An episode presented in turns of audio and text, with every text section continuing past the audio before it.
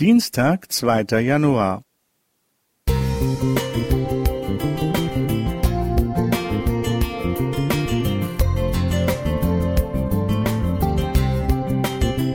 Ein kleiner Lichtblick für den Tag.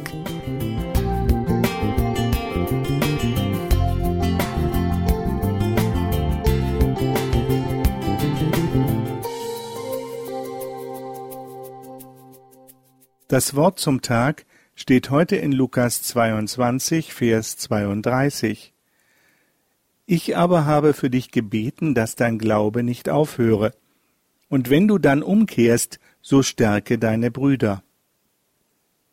Gerade zu Jahresbeginn starten viele Menschen mit guten Vorsätzen. Wir nehmen uns vor, es besser zu machen als bisher, ob bei der Ernährung, dem Sport, der Work-Life-Balance, den Beziehungen zu Familie und Freunden. Wir planen vielleicht auch mehr Zeit für Gott zu haben, offener mit ihm zu sprechen und uns in unserer Ortsgemeinde einzubringen. Ohne Zweifel gute Dinge, für die einzusetzen sich lohnt. Doch auch wenn für mich ein neues Jahr weiterhin seinen Charme hat, habe ich ein wenig die Illusion verloren, dass damit Veränderung leichter fällt. Petrus, eine mir in einigen Punkten nicht unähnliche Person, zeigt in diesem Bibelabschnitt, dass feste Vorsätze zu jeder Jahreszeit möglich sind. Ein Vers später heißt es Herr, ich bin bereit, mit dir ins Gefängnis und in den Tod zu gehen. Für mich klingt das nach weit mehr als einem Vorsatz, es klingt nach Entschlossenheit und voller Überzeugung.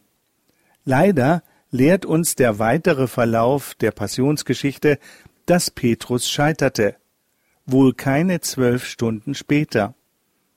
Mir zeigt die Geschichte von Petrus eines, egal wie fest ich mir etwas vornehme und unabhängig davon, wie entschieden ich meine zu glauben, gibt es Situationen in meinem Leben, die über meine Vorstellung, meine Entschlossenheit und meine Kräfte hinausgehen. Und damit meine ich nicht den Vorsatz, dreimal die Woche Sport zu machen. Wie dankbar bin ich, und war wohl auch Petrus, für dieses liebevolle und kräftigende Wort Jesu. In göttlicher Weitsicht weiß er, dass Petrus seinen eigenen Maßstäben nicht gerecht werden kann. Doch keine Spur von Verdammung oder Demütigung. Jesus bittet für ihn und hat, im Wissen seines Versagens, eine wichtige Aufgabe für danach. Denn er weiß, wie diese bittere Erfahrung Petrus am Ende stärkt und ihn zum Dienst befähigt. Nicht die Unfehlbaren, sondern die aufgerichteten Gefallenen sind für Gott die wertvollsten Mitarbeiter. Egal wie radikal wir meinen zu glauben und festzustehen, der Garant für unser Festbleiben ist Jesus. Ob du ganz überzeugt oder unsicher glaubst und unabhängig davon, ob du standhaft sein wirst oder nicht, er tritt auch für dich ein, denn wir alle brauchen sein Gebet. Danke, Jesus. Alexander K.